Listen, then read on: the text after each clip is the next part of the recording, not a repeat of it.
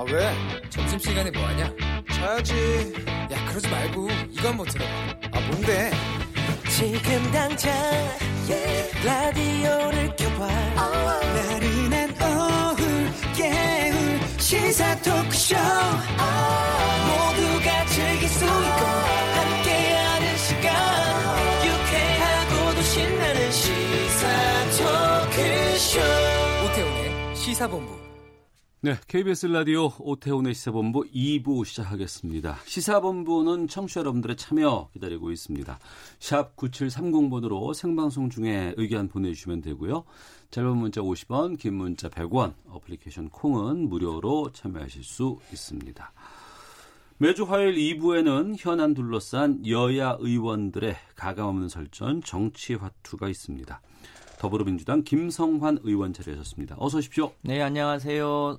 어, 서울노원의 김성환입니다. 네, 그리고 바른미래당의 최희배 의원 자리하셨습니다. 예, 안녕하세요. 예, 김성환, 최희배 의원과 함께하는 정치화투는 영상으로도 만나실 수 있습니다. 유튜브에서 케이비에스 일 라디오 아니면 시사본부 검색하시면 지금 두 의원과 함께 방송하는 모습 확인하실 수 있습니다. 일본의 경제 도발 관련해서 정부가 총력 대응 나선 가운데 문재인 대통령이 직접 메시지를 내놨습니다.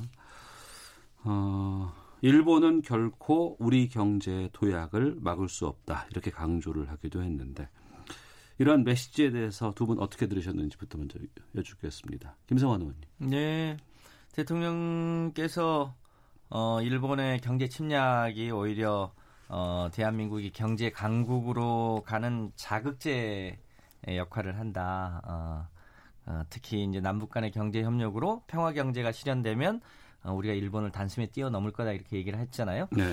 그 며칠 전에 어, 우리나라 이제 소재 부품 산업을 어, 이제 다변화하고 국산화를 해서 어, 이번 기회에 소재 부품 산업, 이게 이제 대부분 중소기업, 중견기업의 몫이잖아요. 네. 그래서 대중소기업을 상생협력을 통해서 중소기업을 키우겠다고 하는 전략을 한 가지를 내놨고, 이번엔 또 평화 경제 전략을 내세워서 이게 이제 대한민국을 키우는 두 축인 거죠. 어, 이 두 축을 잘 활용하면 대한민국이 음. 실제로 일본을 뛰어넘을 가능성이 높은데 음. 현재도 경제 규모는 일본이 한 세 배쯤 됩니다만 어, 소위 일 인당 국민 지디피는 일본이 대략 한 삼만 구천에서 사만, 우리가 지금 삼만 이천인데 대략 이천삼십 년, 그러니까 앞으로 십 년 이내면 한국이 어, 국민 소득에서도 이제 역전할 거라고 이 전망들 많이 하잖아요. 그러니까 그런 시기가 좀 더 앞당겨질 수도 있겠다, 이런 어, 기대를 대통령이 표현하신 것 같습니다. 실제로 음. 그렇게 될 거라고 판단합니다. 음. 네.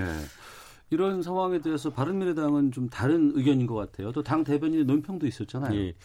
그 일본이 이제 한국을 백색 국가에서 제외하는 조치 취하는 당일날 저희가 이제 그 메시지를 준비하면서 어, 회의를 했었습니다. 그래서 당 대표가 이런 날일수록은 이제 정부를 비판하기보다는 이제 우리가 일본을 비판을 하고 정부에게 힘을 실어줘야 된다. 그래서 어, 우리가 이제 그 한 목소리, 한 팀이라는 것을 보여줘야 된다라고 하고 이제 좀 비판을 자제해야 된다라고 얘기를 했었는데. 어, 비판을 안 할 수가 없습니다. 야당으로서. 안 할 그러니까, 수가 없다. 예. 네. 그러니까 대통령이 어제 그 말씀을 하신 걸 들으면서 저는 오 년, 십 년 걸려서 어떤 해야 될 일, 뭐 그거는 말씀하신 거예요. 어, 근데 지금 당장 뭘 해야 될까를 얘기하시는 부분은 없는 거죠. 음. 그러니까 계속 일본과 싸워서 이기자, 파이팅하자라고 국민들에게 힘을 실어주고 어, 용기를 북돋고 같이 가겠다라는 이런 메시지, 뭐 솔직히 필요하죠. 하지만은 이제 국민들이 원하는 것은 어, 대통령의 그런 화이팅하자라는 그런 메시지가 아니라 어, 지금 대한민국 정부가 얼마나 잘 대처를 하고 있고 어떤 해결 방안들을 가지고 있어서 어, 이 문제가 오래 가지 않고 빨리 풀릴 것이다라는 메시지를 기다린다고 저는 생각을 하는데. 네. 어, 지금부터 부품 소재 개발해서 음. 뭐 오 년 후, 십 년 후 우리가 일본을 따라잡겠다라는 메시지를 연일 내고 계신데 저는 그 부분에 대해서는 국민들이 물론 속 시원할 수는 있겠지만 네. 어, 실제 진짜 먹고 사는 문제에 대해서 어, 걱정하는 한국 경제를 걱정하는 부분에 있어서는 충분한 메시지가 못 된다라는 생각을 합니다. 그래서 좀 정부가 어, 구체적으로 그러니까 우리가 싸워서 이기자라고 했을 때 나는 어떻게 싸우겠다, 그리고 당장 뭘 하겠다 라는 것에 대한 좀 구체적인 내용을 전달해 줬으면 좋겠다라는 생각입니다. 여기에 대해서 김성환 의원께서 답변해 주시죠. 네, 뭐 최희배 의원님도 사실은 어, 대통령 메시지 외에 총리나 경제부총리나 산업부 장관이 발표한 대책을 다 보셨을 텐데 예, 아무래도 봤죠. 야당 입장이다 보니까 그런 문제 제기를 또 하는 거 아닌가 싶습니다. 이럴 때일수록 어, 우리 국민들이 지금 단합해서 하는 것처럼 어, 야당도 조금 더 적극적으로 호응해 주시면 좋을 텐데 네. 또 야당 입장에서는 또 정부 여당을 일부 견제해야 되는 게 있다 보니까 그렇게 표현하신 거 아닌가 싶습니다. 그 대변인 얘기를 들어보니까 핵심은 강제징용에 대한 대법 판결이 핵심이다. 음. 이거 빨리 외교적으로 풀어라 이런 메시지이신 것 같은데 네. 잘 아시는 대로 지금 일본은 천구백육십오 년에 한일 청구권 협정으로 모든 게 끝났다고 하는 주장을 바꾸지 않고 더군다나 우리는 합법적으로 식민 지배를 했다고 하는 거잖아요. 거기에 있어서 큰 역사적 왜곡이 있는 거죠. 음. 이 부분에 대해서 우리가 외교적으로 한다는 것은 결국 일본의 압력에 굴복하는 것 외엔 답이 없는 거 아닙니까? 음. 현재로서 보면. 따라서 역사 왜곡에 대해서는 당당하게 대응하고 또 일본의 경제 침략은 명백한 또 불법 아닙니까? 더블유티오 네. 규정 위반이고 이런 부분에 대해서도 당당히 맞서면서 현실적인 대책은 경제부총리나 산업부 장관이 지금 내세우고 있고 실제로 그렇게 지금 행동하고 있는 거죠. 특히나 우리 국민들이 어. 뭐 잘 아시겠지만 독립운동은 못했어도 불매운동을 한다. 음. 일본 안 간다. 일본 거 안 산다. 이 운동을 지금 팔십삼 퍼센트 이상의 국민이 하고 있는 상황이라 음. 저는 야당도 조금 더 적극적으로 어, 혼연일체가 돼서 나서주시면 좋겠다. 너무 좀 어, 불필요한 뭐랄까요. 정부에 대한 비판보다는 함께 이 대의를 극복 운동에 함께해 주시면 좋겠다고 생각합니다. 예, 예 뭐. 아니 국민들은 너무나 잘 알아서 하고 계세요. 국민들이. 그러니까 정부가 막 그렇게 화이팅해야 된다. 싸워서 이겨, 이기자라고 안 해도 국민들은 알아서 싸우고 계시고 어, 열심히 진짜 우리 대한민국의 국익을 위해서 일을 하고 계십니다. 그 과정에서 대통령이 던질 수 있는 얘기들이 과연 저것뿐인가라는 생각이 들고요. 아까 말씀하신 것처럼 이 근본적인 문제가 이게 경제 문제가 아니거든요. 음. 결국은 역사와 그 외교 문제입니다. 네. 어, 우리가 과거 일본에게 어, 여러 차례 사과를 받아낸 적이 있습니다. 그런데 지금 아베 정권에 들어와서 그 사과들을 다 또 번복하면서 이렇게 외교 문제와 경제 문제로 보복의 조치가 나온 거거든요. 그래서 과연 그러면은 과거에 사과 받았을 때는 그 정권들은 그러면은 어, 어떻게 했길래 그런 사과를 받아냈었는지. 그거는 결국 굉장히 많은 외교적인 노력을 가지고서 했던 거거든요. 물론 우리가 일본 밉죠. 그래서 일본하고 정말 어, 감정적으로는 어, 같이 하고 싶지 않겠죠. 아, 하지만은 정말 우리 경제나 세계 경제 구조 속에서 우리가 일본 없이 그러면 독립해서 살 수 있느냐. 그건 아니거든요. 그러니까 현실을 직시했을 때 저는 어, 지금 우리가 풀어야 될 문제가 어, 단순하게 십 년 후, 뭐, 오 년 후에 우리가 부품 소재 산업을 육성해서, 어, 일본으로부터 독립한다. 이게 해결책이 아니라, 네. 저는 어떤 외교적인 노력을 통해서 일본과 다시 중재를 통하던 타협을 하던 다시 협상을 해서 현재 상황을 타개할 것인가라는 것을 정부가 마련해야 된다는 것이고요. 그런 면에서 아직까지는, 어, 정부가 보여준 면이 없다. 그러니까 이 문제가 이미 그 대법 판결 이후부터 어, 이렇게 문제 될 것이라는 걸 알았고 솔직히 박근혜 정부 때부터 이걸 다 알고 있었다라는 거잖아요. 근데 그동안 그 기간을 우리가 허송세월하고 보냈는데 계속 똑같이 어, 이것을 틀어막고 대화 안 하고 어, 이렇게 싸우는 것으로 결국 간다면 과연 저는 누가 더 큰 손해일까? 그런 부분이 걱정이 되는 거죠. 야당 입장에서는. 그래서 정부가 저는 이제 경제의 문, 그러니까 경제 보복에 대한 경제 대응 조치들은 열심히 잘 내고 계십니다. 어, 산자부도 그렇고 뭐 이렇게 해서 어떻게 하면 우리가 부품 소재 산업들 잘 육성해서 우리가 경제적으로 일본으로부터 좀 더 독립할 수 있을까. 긴 시간의 과정들 당연히 필요한데요. 네. 어, 저는 그 긴 시간까지 그러면 우리가 계속 계속 이런 상태를 가야 되느냐? 라는 것을 생각해봤을 그건 아니라면 정부가 지금 외교적인 노력은 뭘 해야 될 것인가? 음. 이거에 대한 좀 어, 모습을 보여줬으면 좋겠다. 그러니까 제가 짧게 예, 한 말씀만 드리면 예. 이 문제의 시작이 이제 천구백육십오년에 한일 청구권 협정으로부터 시작하고 어, 그 뿌리의 기초에서 어, 이미 일본은 다 소위 보상을 끝냈다. 그러니까 더 이상 어, 한국의 사법부의 판결에 동의할 수 없다는 게 지금 핵심 아닙니까? 근데 우리 입장은 어, 한일 청구권 협정으로 이 문제가 끝나지 않았다. 그리고 개인의 어, 불법에 대한 배상 문제는 여전히 살아있고 그것은 국제법으로도 그렇다. 네. 이 문제잖아요. 그래서 우리는 어, 우리의 도리상 어, 이, 이 이제 강제 노동을 하신 분들에 대해서 일대일로 어, 배상을 같이 나눠서 하자고 하는데 일본은 전혀 그것을 받아들일 의사가 없는 거잖아요. 그래서 이 문제에 대해서는 전적으로 일본의 책임이 크거든요. 네. 그런데 마치 지금 일본이 경제적으로 보복하니까 이 문제에 대해서 외교적으로 타협해라 이렇게 얘기하는 것은 음. 그거는 우리 국민으로서 할 얘기가 아닌 겁니다. 네.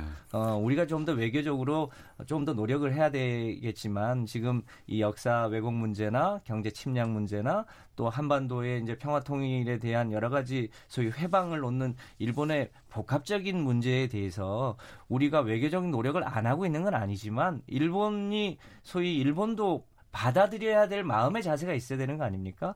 특히 개인의 배상 청구는 일본 스스로도 인정했던 문제인데 아베 정권이 들어와서 그것을 못하게 막고 있는 거니까 이 부분에 대해서 어, 조금 더 혼연일체가 돼서 저희가 노력하면 그 외교적인 길도 다시 열릴 거고 또 경제적인 부분도 숨통이 트일 거라고 생각합니다. 알겠습니다. 아, 이 부분에 대해서는 좀 의견이 좀 다르게 지금 나오고 있는데요. 그 일본의 이번에 그 경제 도발에 대한 정부의 대응 카드도 좀 주목되고 있고 그 가운데 하나가 이제 한일 군사 정보 보호 협정. 예. 지소미아라고 하는 이것을 파기할 것인가에 대한 이야기가 좀 많이 나오고 있습니다. 해야 된다. 아니면 아 그건 안, 거기까지 가면 안 된다라는 음. 얘기 있는데 최 의원께서는 어떻게 네. 입장이신지 궁금하네요.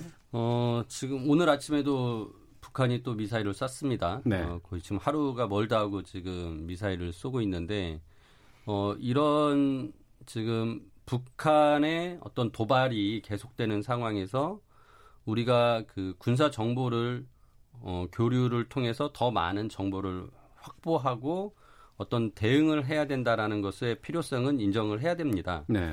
어, 처음에 그, 한, 지난주인가요? 그 이제, 어, 미사일을 쐈는데 그 미사일이 이제 낙하 지점을 저희가 잘못 측정을 했는데 결국 그런 부분들은 일본의 위성이나 어, 미국이 가지고 있는 또 여러 가지 정보를 가지고서 저희가 취합을 해서 나중에 보니까 이 미사일이, 어, 기존에 그냥 포물선만 그리는 미사일이 아니라 어, 다른 형태의 미사일이다. 이런 것도 이제 밝혀내지 않습니까? 그래서 그런 부분에 대해서 저희가, 어, 이, 일본과 군사 정보를 교류한다는 것에 대해서 굉장히 불편하지만, 어, 이게 과연 우리 한반도의 안보에 필요하다면 우리는 계속 해야 된다라는 생각을 가지고 있고, 그런 면에서 그런 부분을 아주 신중하게 좀 검토를 할 필요가 있다라고 생각을 네. 합니다.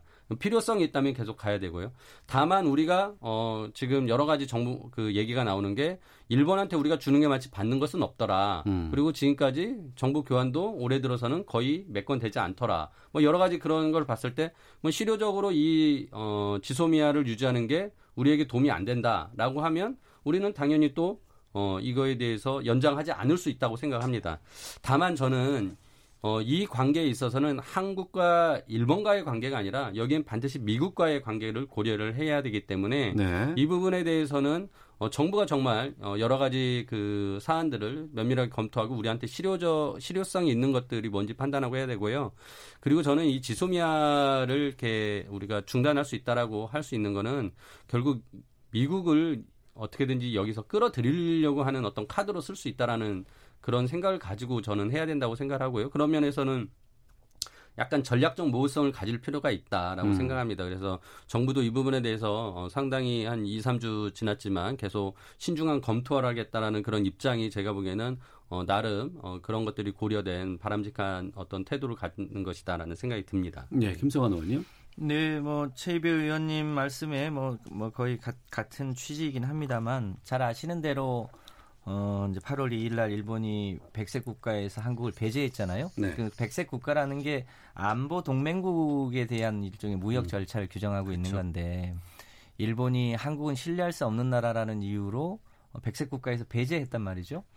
어, 그 신뢰할 수 없는 나라라고 백색 국가에서 배제를 했는데 특히 군사적인 정보를 교류하는 것은 그야말로 굉장히 중요한 안보적인 어, 의제를 교, 공유하는 거지 않습니까? 네. 그런데 한국을 신뢰할 수 없는 나라라고 했는데 그러면 음.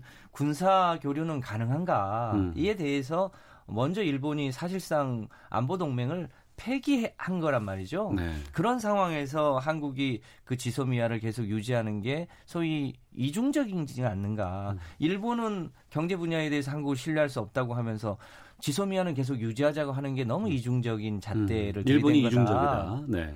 그런 가운데 우리가 어, 이 지소미아를 계속 유지하는 게 어, 상호 간의 신뢰를 얼마나 지킬 수 있는가에 대한 근본적 고민이 있는 거죠. 음. 다만 우리 최 의원이 말씀하셨던 대로 이게 한미일의 이제 동아시아 전, 전략 전체에 음. 영향을 미칠 수 있기 때문에 우리가 어떻게 하는 것이 어, 국익을 지키면서도 지금 대일 관계를 푸는 지렛대로 지소미아를 음. 활용할 수 있는가를 음. 놓고 이제 아직 팔월 이십사일까지 시간이 좀 더 있으니까 어, 근본적으로 이것을 파기하는 문제 음. 혹은 이걸 지렛대 삼아서 다시 이 한일 이제 경제 전쟁의 문제를 해결할 수 있는 요소로 활용할 수 있는 방향 등등을 다 포함해서 전략적으로 검토할 필요가 있다 이렇게 음. 판단합니다. 이 지소미아 폐기 관련해서 두 분께서 시각은 조금 다르더라도 신중하고 여러 가지 다각도로 검토를 해봐야 된다는 것에선 의견이 좀 이렇게 모아지고 있는 것 같고요. 예. 게다가 지금 그 이제 민에서 주로 나오는 게 이제 불매 운동 확산이고 예. 그다음에 일본에 가지 않겠다라는 운동들 음. 많이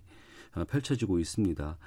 이 가운데 이제 그 홍남기 부총리 역시 일본 관광이라든가 식품 안전 조치 강화를 밝히기도 했고 더불어민주당 최재성 의원은 도쿄를 여행 자제라든가 금지 지역으로 정해야 된다. 또 신동근 의원은 도쿄올림픽 참가 여부를 재검토해야 된다. 이런 말까지 지금 나오고 네. 있습니다. 이런 전반적인 상황에 대해서는 최희배 의원께서는 어떻게 보고 계세요? 저는 이게 확산되고 있는 거거든요. 그러니까 당연히 시민사회에서 국민들이 자발적인 불매운동, 일본 여행 안 가기 이런 것들에 대해서는 뭐 어, 정치권이 나서서 막 부추기고 있지 않아도 저는 너무나 잘 되고 있다고 생각을 합니다. 네. 어, 그런 면에서는 그런 거는 시민사회의 어떤 역할로 저는 둬야 될 거라고 생각을 하고요. 어, 최근에 이제 일본 수출 규제 대책 민관형 협의체를 만들었습니다. 거기에 이제 정부, 국회, 그 다음에 어, 민간의 이제 재계도 와서 같이 얘기를 나누면서 제가 좀 그런 말씀을 드렸는데 저는 지금의 이 일본에 대응하는 것을 정부가 해야 할 일, 네. 그 다음에 지난번에도 제가 말씀드렸지만 또 정치권에선 여야, 여당이 할 일, 야당이 할 일. 그리고 민간에서도 뭐 재계가 할 일, 또 시민사회단체가 할 일 이런 것들이 좀 역할 분담이 저는 돼야 된다고 어, 생각하고요. 예. 그게 어떻게 보면 굉장히 잘 짜여져서 음. 어, 계획적으로 그렇게 해서 대응을 하면서 우리가 어, 얻을, 얻어내야 된다. 그러니까 이, 여기서 효과를 내야 된다고 생각을 합니다. 그런 면에서 저는 이제 정부나 여당은 조금은 신중하고 어, 어떻게 보면 구체적인 대책을 마련하는 데 집중해 줬으면 좋겠고 어, 야당이라면 오히려 이제 이런 부분에 대해서 일본을 더 세게 비판하고 음. 그리고 정부에 더 많은 걸 촉구해야 되고 예. 뭐 시민사회는 이런 자발적으로 어떻게 보면 좀 감정적인 부분이라고도 볼 수 있겠지만 이런 대응들을 확산시켜 나가는 저는 이제 그런 역할 분담이 필요하다고 생각하고요. 그래서 지금 정치권에서 막 나서서 막 우리가 일본에 가지 말아야 된다. 막 일본을 뭐 어떻게 해야 된다라고 얘기하는 것이 과연 이게 올바른 해결 방안일까라는 것에서 조금 저는 고민이 됩니다. 국민은 잘 하고 있는데 정치권이 더 네. 앞서 나가는 것이 그래서 문제다. 이게 오히려 그 지난번에 이제 민주연구원에서 나온 뭐 그런 보고서도 문제가 됐지만은 아. 정치권이 너무 이 어, 일본 문제를 정치적으로 활용하려고 하는 거 아닌가. 그래서 저는 심지어 저희 당에서도 이렇게 플랜카드를 막 걸자는 거예요. 근데 저는 그걸 반대를 했습니다. 음. 이게 정치권이 나서서 오히려 그런 부분들을 하는 것보다는 시민사회가 알아서 하도록 우리가 어, 하는 게 좀 힘을 실어주는 게 낫지. 이렇게 직접적으로 하지 말자라고 있고. 근데 지금 뭐 플랜카드가 다 걸렸어요. 이미 뭐 모든 당이 뭐 어, 일본 정부를 막 비판하는 그런 걸 하면서 서로 그걸 정치적으로 활용하고 심지어 어, 오늘 뉴스를 보니까 그 서울의 중구청장은 무슨 노 재팬 해가지고 무슨 그 깃발을 뭐 길거리에 걸겠다고 하더라고요. 근데 아니 지금 이런 상황에서 일본에서 우리나라로 관광을 오는 일본 관광객이 네. 있다면 우리가 더 잘해줘야 될지 우리가 가진 않더라도 근데 그런 걸 막 걸어놓고 우리가 지금 반일 감정을 막 앞세우는 것들을 음. 어, 지자체나 정치인들이 이렇게 한다는 것은 저는 어, 별로 바람직해 보이지는 않습니다. 이 위기인 네. 상황을 정치적으로 너무 활용하고 이용하는 것 아니냐라는 네. 얘기도 해주셨는데 김성환 의원님께서는요? 네, 그 일본의 이천십일 년 후쿠시마 원전 사고가 있었잖아요. 네. 지금 아베 정부는 이천이십 년 동경올림픽을 그 후쿠시마 원전 사고를 재건하고 오히려 부흥의 계기를 삼겠다고 하는 생각을 가지고 있는 거죠. 그래서 이제 관광객도 사천만 명까지 늘리겠다고 하고 후쿠시마 근처에서 어, 송화봉송도 시작하고 거기에 축구, 축구 야구 경기도 하고 거기서 생산되는 농산물로 선수단에 음식 제공을 하겠다. 지금 그렇게 얘기를 하고 있는 거죠.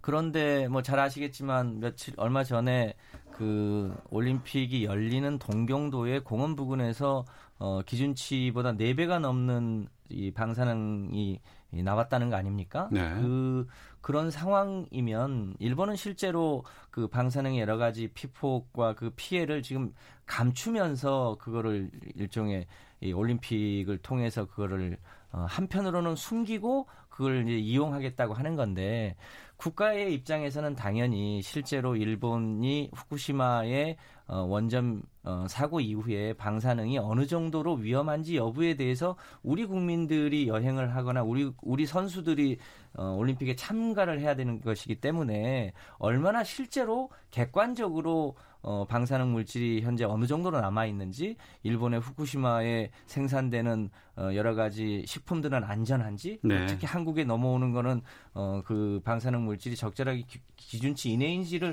확인하는 것은 저는 국가의 당연한 의무라고 생각합니다. 그런 음. 면에서 그, 어, 이제 일본의 여러 지역을 여행하는 게 안전한지 혹은 일본에서 들어오는 여러 가지 식품이나 어, 다른 다른 물질들이 어, 한국에 오는 게 맞는지 어, 그것을 잘 검역하는 것은 국가가 해야 될 당연한 일이고 그것에 따라서 어, 올림픽에 참여한지 문제는 아직 뭐 좀 천천히 결정해도 네. 될 문제다. 그 안전에 대한 검증부터 국가의 의무는 우선이다. 충실하게 지금 해야 될 단계이다. 이렇게 알겠습니다. 생각합니다. 그러니까 저는 이제 그런 거에서 예. 예.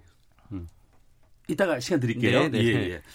자, 더불어민주당의 김성환 의원, 바른미래당의 최희배 의원 두 분과 함께 정치화투 진행하고 있는데요. 청취자 의견 잠깐 소개해드리고 헤드라인 뉴스 듣고 계속해서 말씀 이어가도록 하겠습니다. 칠공육공님, 제발 어려운 시기에 여야 모두 화합해서 위기 극복할 수 있는 길을 찾아주시길 바랍니다. 오육사사님, 정부는 정말로 이런 사태를 예상하지 못했을까요? 선제적인 대응이 아쉽습니다.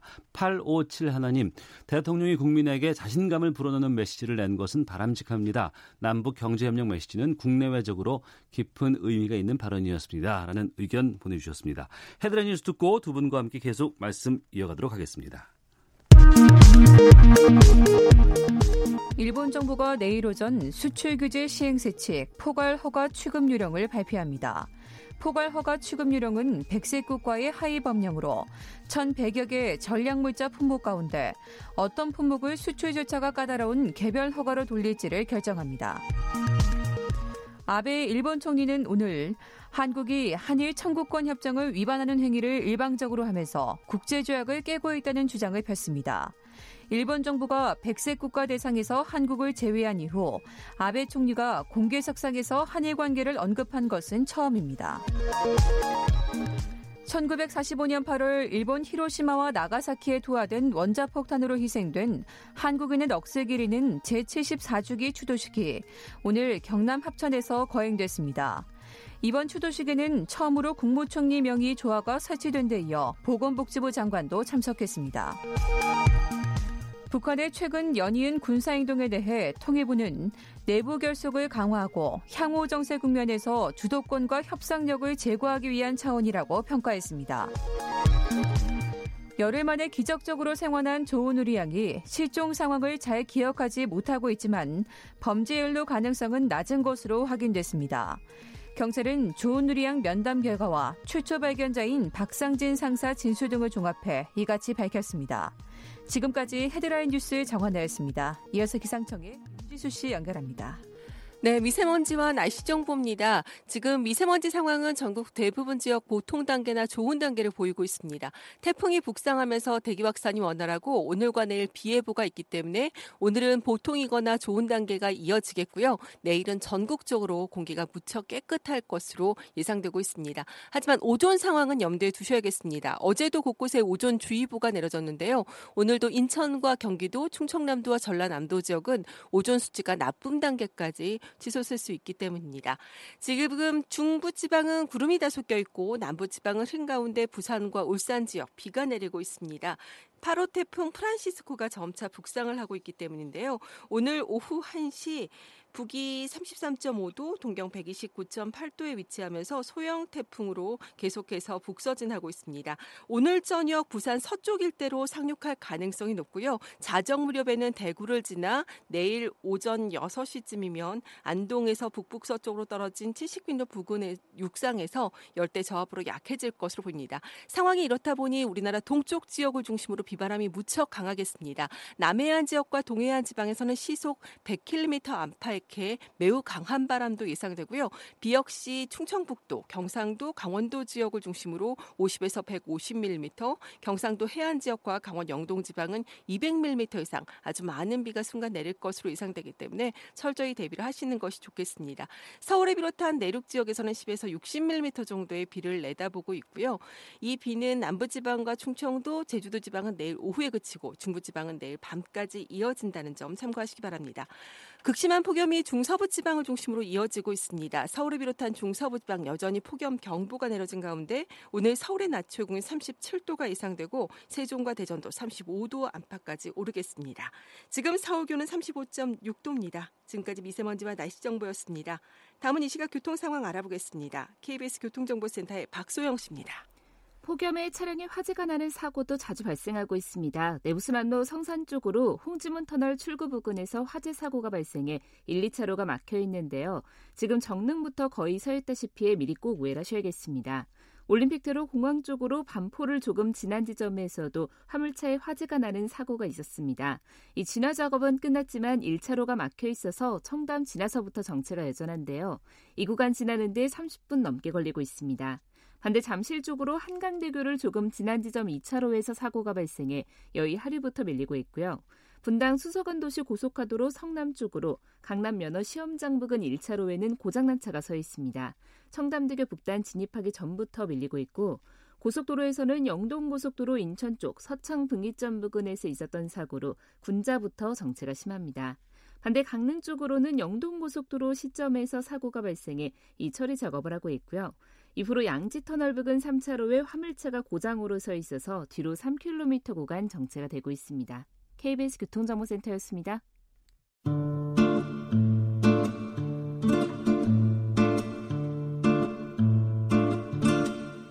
오태훈의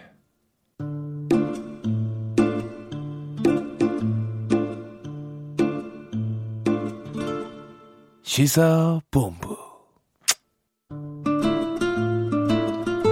네, 더불어민주당의 김성환 의원, 바른미래당 최희배 의원과 함께 하는 정치화투 영상으로도 만나실 수 있습니다. 유튜브에서 케이비에스 라디오 시사본부 검색하시면 방송 모습 영상으로 만나실 수 있습니다. 아, 일본의 경제 도발과 관련해서는 앞으로도 상당 기간 정치권에서 뜨거운 이슈가 될 것 같고 우리 국민들의 네. 관심도 계속해서 좀 이어질 것 같습니다. 어떻게 푸는 것이 바람직한지 끝으로 말씀 나누고 계속해서 다음 주로 넘어가도록 하겠습니다. 네. 최 의원께 먼저 시간 드릴게요. 어, 저는 이제 일본 경제 보복에 대해서 우리도 이제 맞대응 전략을 지금 이제 어, 쓰고 있는데, 그러니까 일종의 이제 그 흉내내기죠. 저쪽에서 이렇게 하면 우리도 똑같이 그걸 해주는 겁니다. 계속. 어. 그러면서 이제 우리의 그 저쪽에서의 전략이 어, 효과를 그 우리도 저 상대방에게 어, 만들어내는 것인데, 지금 저는 이제 가장 그 일본이 아픈 지점이 뭘까? 네. 야, 앞서 이제 그 어, 여행 금지하고 뭐 도쿄 올림픽 참가 여부하면서 말씀하셨지만은 저는 이제 방사능 부분이라고 생각합니다. 그래서 어, 우리가 더블유티오에서 그 일본 수산물 수입에 대해서 방사능 문제로 저희가 승소를 하지 않았습니까? 그러니까 이 부분 명확히 저희가 근거를 가지고 있습니다. 그래서, 예. 어, 일본 수산물에 대한 검역, 그리고 기타 일본 제품에 대한 어떤 방사능 검역 같은 거는 당연히 우리 국민 안전을 위해서 조치를 해야 되고, 그리고 뭐 심지어 저는 이제 여행이나 그 올림픽 참가 여부도 진짜 명확하게 일본의 다른 지역까지 방사능에 대한 어떤 위험성이 있다라고 검증을 하고, 어, 올림픽 같은 경우는 아이오씨에다가 직접 그 검증을 의뢰를 해야 됩니다. 그렇게 해서 그런 부분에 대해서 객관적으로 우리가 어, 일본의 아픈 곳을 좀 건드려야 된다라는 생각을 하고요. 그런 맞대응이야말로 정말 우리가 지금 당장 어, 정부가 해야 될 것이라 생각합니다. 김성환 의원님. 네, 지금 일본의 경제 침략은 이제 여러 층위가 동시에 진행되는 건데요. 네. 그 이제 역사적인 왜곡, 그리고 경제 침략, 그리고 한반도의 평화에 대한 회방, 이 세 가지 게 어, 이제 동시에 밀려들고 있는 건데, 어, 우리가 기존에 취했던 것처럼 역사 문제를 바로잡는 건 시간이 굉장히 많이 걸릴 거라고 보고, 예. 어, 별도로 이제 경제, 일본의 침략에 대한 대응과 또 한반도의 평화를 정착하는 것, 이 두 가지 문제는 이제 당면한 문제이기 때문에, 요, 이 한반도 평화를 이 안정시키면서 지금 일본의 경제 침략을 일종의 전화위복의 계기로 삼는 것, 이것이 지금 당장의 갈 길이고, 장기적으로는 육십오 년의 한일 청구권 협정의 모순점도 바로잡는 계기로 삼아야 할 텐데, 지금 대체로 한국 국민들은 어, 촛불을 통해서 소위 이 한국의 권위주의 정부를 이제 바꾼 그런 경험도 있고, 한국이 굉장히 다이나믹하게 어, 문제를 대해왔기 때문에 충분히 승산이 있다고 하는 자신감이 있는 것 같습니다. 이 네. 자신감을 바탕으로 어, 여야 그리고 기업, 정부가 다 혼인일치하면 어, 반드시 승리할 수 있을 거다, 이렇게 생각을 합니다. 알겠습니다. 자, 일본의 철저한 그 경제 도발에 대해서 우리가 좀, 아, 일본의 도발에 대해서 우리가 철저하게 좀 대응을 해야 되고, 대책 세워야 되고, 단기적으로, 장기적으로 풀 수 있는 여러 가지 것들을 좀 고민하는 이 시점에 북한이 계속해서 지금 발사체를 쏘고 있습니다. 오늘 새벽 황해남도 일대에서 동해상으로 이 회 발사체 발사를 했고, 지난달 이십오 일 발사체 이후에 벌써 네 번째 이 발사가 계속되는데, 여기에 대해서 북한은 담화를 발표를 했습니다. 한국이 안보 위협에 시달리고 있다면 차라리 맞을 짓을 하지 않는 게 더 현명한 처사가 될 것이다. 이런 막말성 발언까지 쏟아내고 있는데, 북한 왜 이러는지, 어떻게 해야 되는 것인지 김성환 의원께서 먼저 풀어주시죠. 예, 그 굳이 이제 저희가 어, 비교하자면 이천십칠 년 이전에는 북한이 주로 이제 어, 핵무기를 실험하는 여러 가지 일을 했고요. 그리고 또 어, 미국을 상대로 이제 중거리 탄도미사일 아이씨비엠 같은 걸 실험했잖아요. 그때에 비하면 전반적으로 소위 이, 이제 북한의 여러 가지 미사일 실험이나 이런 게 강도는 많이 낮아졌다. 다만 이 시기에 왜 그랬냐를 예, 좀 예. 살펴볼 필요가 있는데, 북한 이제 최근에 어, 한국하고 미국하고 어, 한미 연합훈련을 이제 실시를 어, 하게 됐잖아요. 예. 이 실험은 한국으로서는 굉장히 의미가 있는데, 기존에는 주로 이제 미국 중심으로 이제 여러 가지 전시에 대한 대응 훈련을 했다면, 이번에는 이제 작전권을 한국으로 전환하는 것을 염두에 두고 한국이 사령관을 맡고 어 이제 미국 이 이제 부사령관을 맡는 이런 이런 이제 새로운 변화에 대한 여러 가지 이제 컴퓨터 시뮬레이션 게임을 비롯한 여러 가지 것을 하고 있단 말이죠. 네.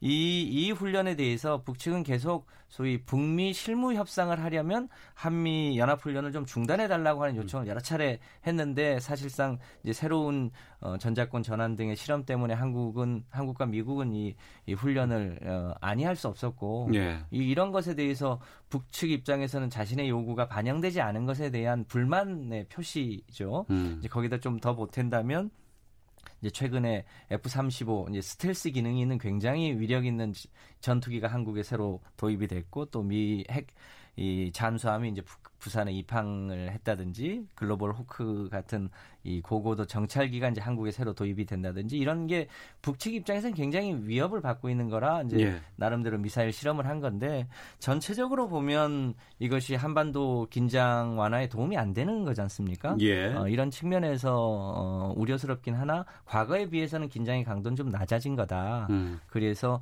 대체로 이제 한미 연합 훈련이 끝나는 시점이 되면 네. 일정한 이제 냉각기를 갖고 아마 어, 북미 실무협상이 진행될 예정인데 그렇게 음. 되면 좀 안정화될 거다 이렇게 예, 예상을 합니다. 뭐 이런 일이 훈련에 대한 예정된 시간이 지나고 나면 좀 안정화될 것이다. 네, 이런 일이 생기면 생기지 않았으면 더 좋았겠지만 충분히 관리 가능한 범위 안에 있다 이렇게 판단합니다. 최희배 의원께서 어떻게 보십니까?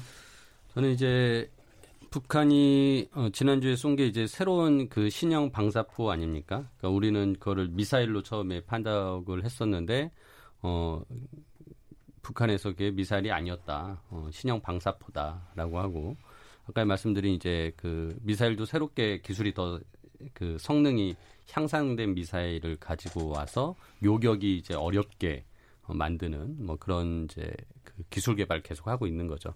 그러니까 저는 북한이 어 지금까지 대화의 국면이었고 어 뭔가 이렇게 화해 모드로 갔지만은 계속적인 기술 개발은 하고 있었다는 거예요. 어 방사포 개발도 하고 어 미사일의 성능 개발도 계속 하고 있는 거죠.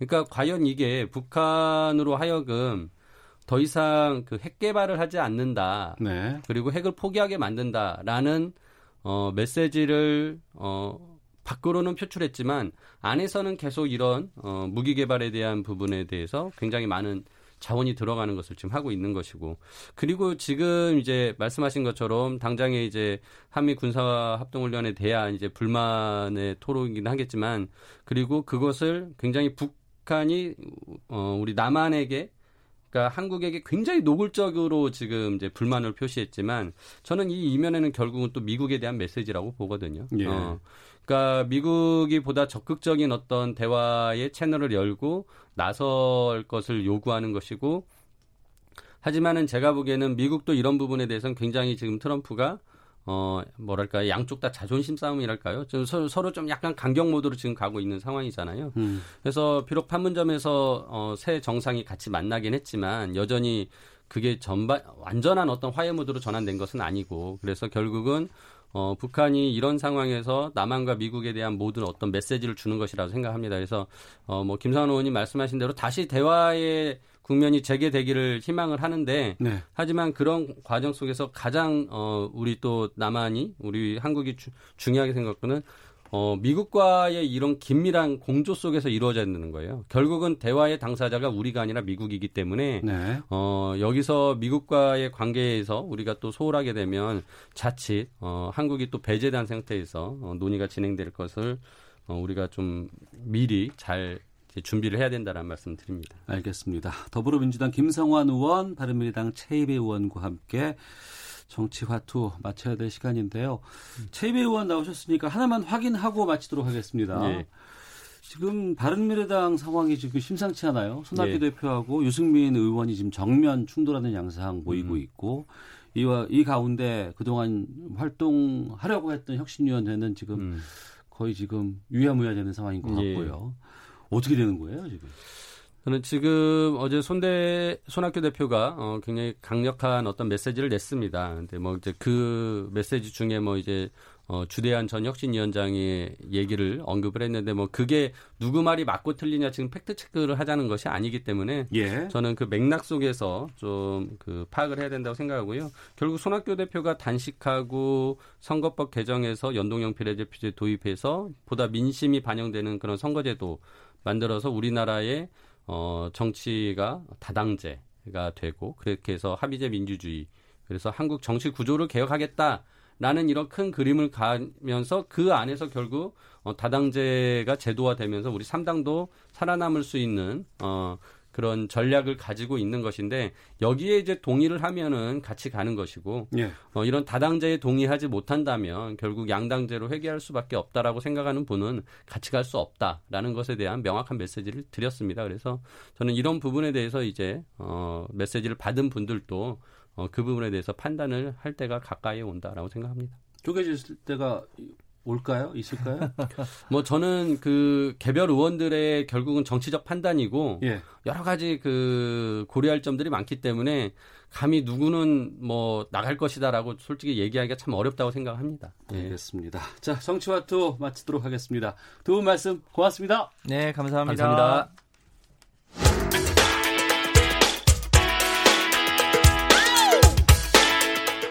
오태훈의 시사본부는 여러분의 소중한 의견을 기다립니다. 짧은 문자 오십 원, 긴 문자 백 원의 정보 이용료가 되는 샵 구칠삼공, 우물정 구칠삼공 번으로 문자 보내주십시오. 케이비에스 라디오 앱 콩은 무료입니다. 케이비에스 라디오 오태훈의 시사본부. 지금 여러분은 대한민국 라디오 유일의 점심 시사 프로그램을 듣고 계십니다. 네, 문화, 예술, 연예 이슈를 더 폭넓게 알아보는 시간, 하재근의 문화살롱 시간입니다. 하재근 문화평론가 나오셨습니다. 어서 오십시오. 안녕하세요. 예, 에스비에스 대표 탐사보도 프로그램이죠. 그것이 알고 싶다. 고 김성재 사망 사건을 다루는 방송이 준비되어 있었는데 이 사법부의 결정으로 방송 못 됐어요. 네, 그러니까 김성재 씨의 전 여자친구분이 네. 방송 금지 가처분 신청을 냈는데 네. 그게 법원이 받아들인 거죠. 네. 그래가지고 이제 방송을 할 수 없게 되니까 어. 인터넷에서는 아니다, 방송을 해야 된다라고 지금 그 청와대 국민청원 게시판에 글까지 올라오면서 예. 굉장히 네티즌들이 반발하고 있습니다. 예, 이런 탐사 프로그램에 대해서 당사자들이 보도하지 말아다오.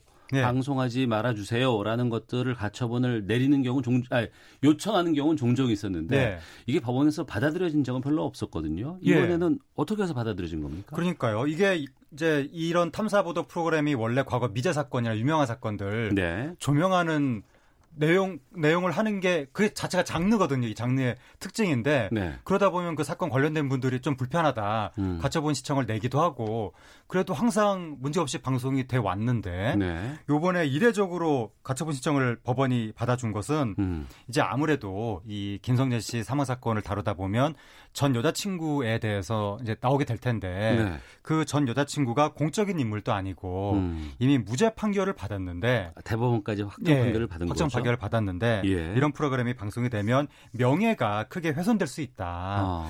그리고 또 혹시 뭐 이 프로그램을 보지 않아서 모르겠는데 예. 이 프로그램을 방영하겠다는 명분이 어, 새로운 과학적 진실이 드러났다는 거였거든요. 그런데 예. 재판부가 보기에는 꼭 그렇다기보다는 그냥 과거 사건 한번 조명하는 정도 아니냐 다시 한번. 재판부는 이 방송을 미리 좀 사전에 봤나요? 재판부가 보고 판단을 했겠죠. 설마 보지도 않고 가처분 신청을 받아들여진 않았겠죠. 음. 좀 아마 재판부가 보기에는 내용이 그렇게 공정하거나 균형성이 있다거나 객관적으로 확인된 사실만 다룬다기보다는 네. 어떤 과거 사실에 의혹 제기에 머물러서 전 여자친구의 명예를 훼손할 우려가 있다. 아. 그렇게 일단 재판부는 판단을 한 것 같습니다. 그러면 그 재판부의 결정에 대해서 그 그것이 알고 싶다 제작진들은 어떤 반응 보였어요? 그럼 제작진들은 상당히 실망한다라는 음. 반응이고 지금 그 제작진뿐만이 아니라 에스비에스 피디들이 연합해서 성명을 냈는데 네.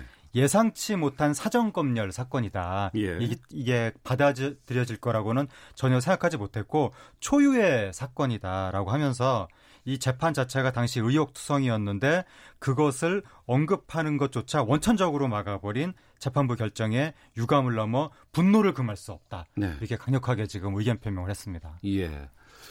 그룹 듀스. 네. 저희 세대는 정말 아주 대단한 인기를 끌었던 네. 그런 그룹이 있지만 지금 김성재 씨 모르는 사람도 꽤 많을 거예요. 그렇죠. 지금 김성재 씨 요즘 젊은 세대는 모를 수 있죠. 예. 그러니까 그러니까, 어떤 사건인지부터 좀 짚어줘야 될 것 네, 그러니까 같습니다. 우리나라 힙합의 원조라고 할 수 있는 듀스. 네네. 구십 년대에 엄청난 인기를 끌었던. 아, 그럼요. 네, 그 네. 듀스에서 김성재 씨가 멤버였는데 솔로로 독립을 해가지고 솔로로 나와서도 굉장한 인기를 끌었거든요. 네. 당시에 그러다가 이제 어, 휴지기를 보내다가 컴백을 한 직후에 공중파 방송을 한 그날 밤에 호텔에서 스태프들하고 함께 잠을 자다가 이제 이제 함께 잠을 잤다고는 하지만 방은 달랐죠. 네. 혼자서 잠을 자다가 숨진 채 발견이 된 사건이에요. 구십 년대, 구십오 년에. 음. 근데 당시 경찰은 처음에 이 범죄 용의점이 없다고 봤던 거죠. 네. 그런데 나중에 이제 김성재 씨 오른쪽 팔뚝에 주사바늘 자국이 등, 등장하고 음. 그리고 뭐 동물 수면제 같은 약품이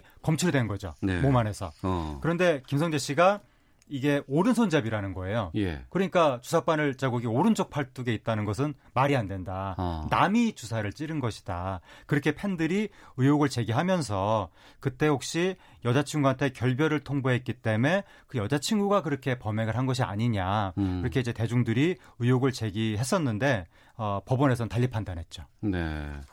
그러니까 무죄를 판결받은 거 아니에요? 네, 일 심에서는 유죄가 나왔었는데 예. 이 심에서 이제 여러 가지 이유를 들면서 무죄 판결이 나왔고 대법원에서 최종 확정적으로 됐는데 음. 결정적인 이유가 결국 어, 증거가 불충분하다. 네. 그때도 나왔던 것이 경찰이 초기에 범죄 용의점이 없다고 판단하는 바람에 초동 수사를 잘못했던 것이 아니냐 그런 얘기가 나오면서 어쨌든 확실하게 누가 범인이라고 이렇게 이 딱 증명된 것이 아니기 때문에 어 우리나라는 아니 우리나라가 아니라 원래 이제 법정에서의 원칙이 어 누가 죄가 있다고 증명되지 않으면 무죄인 것이거든요. 예. 어 그래서 어쨌든 어 누가 범인이라고 할 수가 없기 때문에 무죄가 음. 나올 수밖에 없었던 거죠. 예. 이건 더 이상 이제 볼 수 없는 거 아니겠어요?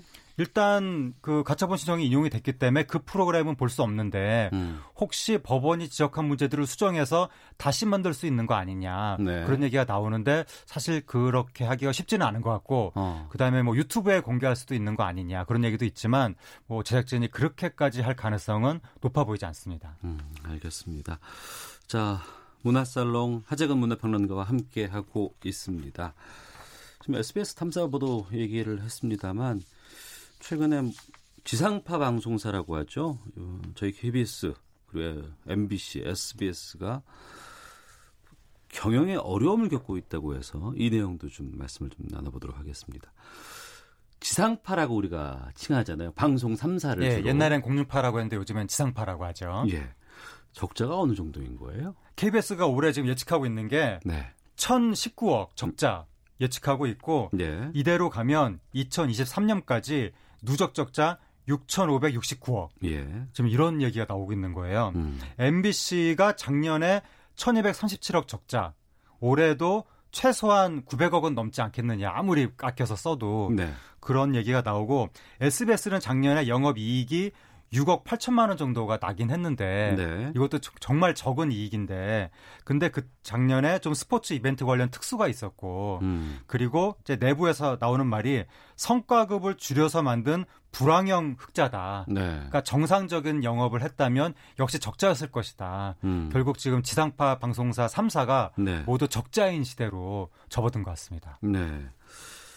이러한 것에 대처하기 위해서 특단의 조치들이 공통적으로 나타나고 있는 게 드라마 편성을 줄인다고요? 네. 그러니까 일단 어, 이 지출을 줄이는 비상경영 계획을 다 발표를 했고 예. 그러면서 동시에 드라마를 뭐 케이비에스 같은 경우에 월화극을 올 겨울에 중단할 수 있다. 그런 얘기가 나오고 엠비씨에서도 유사한 이야기가 나오고 있는데 지금 드라마들이 지금 공급 과다인 측면이 있거든요. 공급 과다요? 채널이 많아가지고. 어. 옛날에는 그 주중 드라마가 뭐뭐 하는지 제가 알았었거든요. 예, 예. 한 십여 년 전에는. 예. 지금 일일이 제가 알 수가 없어요. 너무 많은 드라마가 어. 동시에 방영이 되니까. 예. 그러니까 시청률이 분산이 돼가지고 음. 누구도 이익을 볼 수 없는 그런 시대가 돼서 사실은 공급을 줄일 수밖에 없긴 한데 그 줄이는 당사자가 지상파 방송사가 됐다는 것이 네. 아, 확실히 지상파 방송사들의 입지가 많이 축소됐구나. 음. 뭐 그런 느낌이 듭니다. 예, 입지가 축소됐다고 말씀하셨는데 그 위기의 이유 예. 진단을 해보자고 하면 어떤 게? 위기의 이유가 일단 방송사의 신뢰성이 대단히 많이 저하됐다. 신뢰성이요? 예, 그러니까 예. 지난 그 예를 들어서 그 두 정권을 거치면서 이게 그 전까지만 해도 케이비에스나 엠비씨 같은 방송사들의 신뢰성이 엄청났거든요. 네. 한국 전체 언론사를 통틀어서 음. 톱을 다퉜었는데 이게 한 최근 십여 년 사이 여러 가지 정치적 경란을 거치면서 네. 신뢰성이 좀 하락하고 네. 이 채널의 이 방송사에 대한 인상이 조금 사회적으로 네. 좀 이렇게 좀 저하되는 음. 그런 측면이 있어서 언론사로서의 신뢰성도 그래서 다른 방송사가 가져가 버렸어요. 예, 예. 그 수위가 압도적으로 높은 방송사가 제이티비씨가 다른... 많이 올라갔죠. 예. 그렇게 됐습니다. 예, 예. 그리고 어. 그 제이티비씨의 대표적인 그 저기 진행자도 결국 그 지상파에서 해직된 분이 네. 해직이나 마찬가지인 셈이죠 당시에. 음. 그래서 어떤 십여 년간의 정치적 경랑으로 인해서 결정적으로 네. 타격을 입었고 그 다음에 최근에 너무나 많은 채널이 생기면서 이게 시청률이 분산되니까 더군다나 인터넷을 많이 보게 되다 보니까 젊은 세대 같은 경우에는 그래서 엎친 데 덮친 격으로 네. 지상파 지금 최대 위기가 닥친 것 같습니다. 음. 그렇게 지상파 방송사들이 위기를 맞고 있는 상황에서 종편, 뭐 케이블 이쪽에서는 지금 엄청난 그, 그 금액을 투자해서 대작들을 지금 준비 중이라고요. 네. 지금 그 자본 싸움에서도 지상파가 밀리고 있는데 네. 과거에는 지상파가 주로 이제 큰 자본을 많이 움직이는 거의 뭐 재벌이나 마찬가지다. 음. 그렇게 생각을 했었는데 요즘은 케이블 쪽에서 미스터 션샤인이 총 제작비가 사백삼십억. 아이고. 그리고 아람블라의 궁전, 현빈 씨 나왔던 총 제작비 이백억. 음. 그러니까 이런 드라마들을 이제는 지상파에서는 만들 수가 없다는 거예요. 예. 그런데 케이블이나 종편이 이제는 엄청난 자본을 움직이고 있다. 그리고 인건비도 그 케이비에스 피디 하다가 케이블 쪽으로 넘어간 나영석 피디. 예. 작년에 사십억 받았다는 거 아닙니까? 어, 그래요? 예. 어. 지상파는 이렇게 줄 수가 없는 거죠. 예. 또 케이비에스 피디였던 신원호 피디. 예. 지금 케이블로 넘어가서 이십오억 원 작년에. 아, 그래요? 예. 이제 성과, 뭐 대부분이 성과급이긴 하지만. 예, 예, 예. 근데 어쨌든 이렇게 막 제작비 엄청 쓰고, 음. 인건비도 엄청 쓰고, 이러다 보니까. 네. 지상파 입장에서는 더 밀릴 수밖에 없는 음. 상황이 된 겁니다. 네. 아, 몇 년 동안의 신뢰성에 대한 그 믿음을 주지 못했고 네. 거기다가 지금 인력들도 빠져나가고 그런 악순환 속에서 어, 투자마저 지금 하지 할 수 없는 상황이라 그러면 더욱더 지금 추락할 수밖에 없는 것이 아닌가 싶은 네. 생각이 드는데 앞서서 채널 이미지 자체가 하락했다는 걸 이제 느낀다라는 네. 말도 하셨는데 이 구체적으로 이게 어떤 거예요? 일단 특히 이제 젊은 세대가 이제 네. 트렌드의 한 중심에 있는데 음. 그 젊은 세대를 잡아야 되는데 네. 그 젊은 세대들이 지상파 방송사를 좀 올드한 이미지다. 이런 식으로 생각을 하기 시작했다는 거죠. 지상파 방송사는 올드한 이미지다. 예, 그런 식으로. 나이 드신 분들이 주로 보는 예, 채널이다. 예, 아무래도 지상파 방송사들이 시청률을 많이 쫓다 보니까 예. 중장년층한 그 코드에 부합하는 작품들을 많이 만들게 됐고 음. 그러다 보니까 십 대, 이십 대들이 이탈하면서 네. 더군다나 지난 십여 년 사이에 경랑을 겪으면서 이게 젊은 세대가 보기에 조금 어떤 신뢰성이 떨어진다는 느낌도 강해졌고 음. 그러다 보니까 뭐 이모 저모로 좀 그 트렌드의 중심에 있는 세력들이 이탈을 한 와중에 중년층 이상 노년층 시청자마저도 네. 이게 특정 채널에서 그들의 구미에 맞는 내용을 굉장히 강력하게 이제 방송을 하면서 특히 종편 쪽 좀 그런 예. 요즘에 심지어 또 유튜브에서도 아, 강력한 그렇죠. 내용들을 예, 예. 그래가지고 완전히 그들한테 영합하는 어. 내용들을 방송하면서 좀 지상파 입장에서는 젊은 세대는 젊은 세대대로 뺏기고 예. 조금 좀 기존 시청자층마저도 뺏길 수 있는 위기 상황이 됐습니다. 그 고민이 참 많아요. 내부적으로도 예. 그렇고 진단도 많이 했는데 네. 그러면 하재근 평론가가 외부에서 보셨을 때 이게 타겟체가 네. 어떻게 가는 게 바람직하다고 간단히 말씀하시면. 일단 힘들겠지만 신뢰성, 신뢰도를 빨리 회복을 해야 되고 예. 근데 이게 신뢰도가 무너지긴 쉬워도 회복하기 정말 어려운데 어려워요. 예, 이거 회복을 해야 되고 예. 그리고 이제 기존 베테랑 인력들은 빠져나갔지만 신진 인력들이 이제 힘을 발휘할 수 있도록 음. 좀 이렇게 환경을 조성을 해줘야 되고 예. 무엇보다도 콘텐츠를 네. 이제 좀 모험적으로 만들어야 된다. 기존의 선거 코드에 안주하면 어. 올드한 이미지가 계속 이어지는 것이니까 예. 이제는 모험적인 콘텐츠를 많이 만들어야 되고 어. 우리 사회 제도적으로 지상파가 워낙에 압도적인 영향력을 발휘하니까 예. 여러 가지 규제라든가 감시를 많이 했었거든요. 이제는 오히려 지상파가 약자가 돼가고 있으니까 음. 지상파에 대한 역차별을 이제는 좀 해소해줘야 되는 것이 아닌가 그런 생각이 듭니다. 알겠습니다. 하재근 문화평론가와 함께했습니다. 고맙습니다. 감사합니다. 신뢰성 회복하도록 노력할게요. 자, 시사분 마치겠습니다. 내일 뵙겠습니다. 안녕히 계십시오.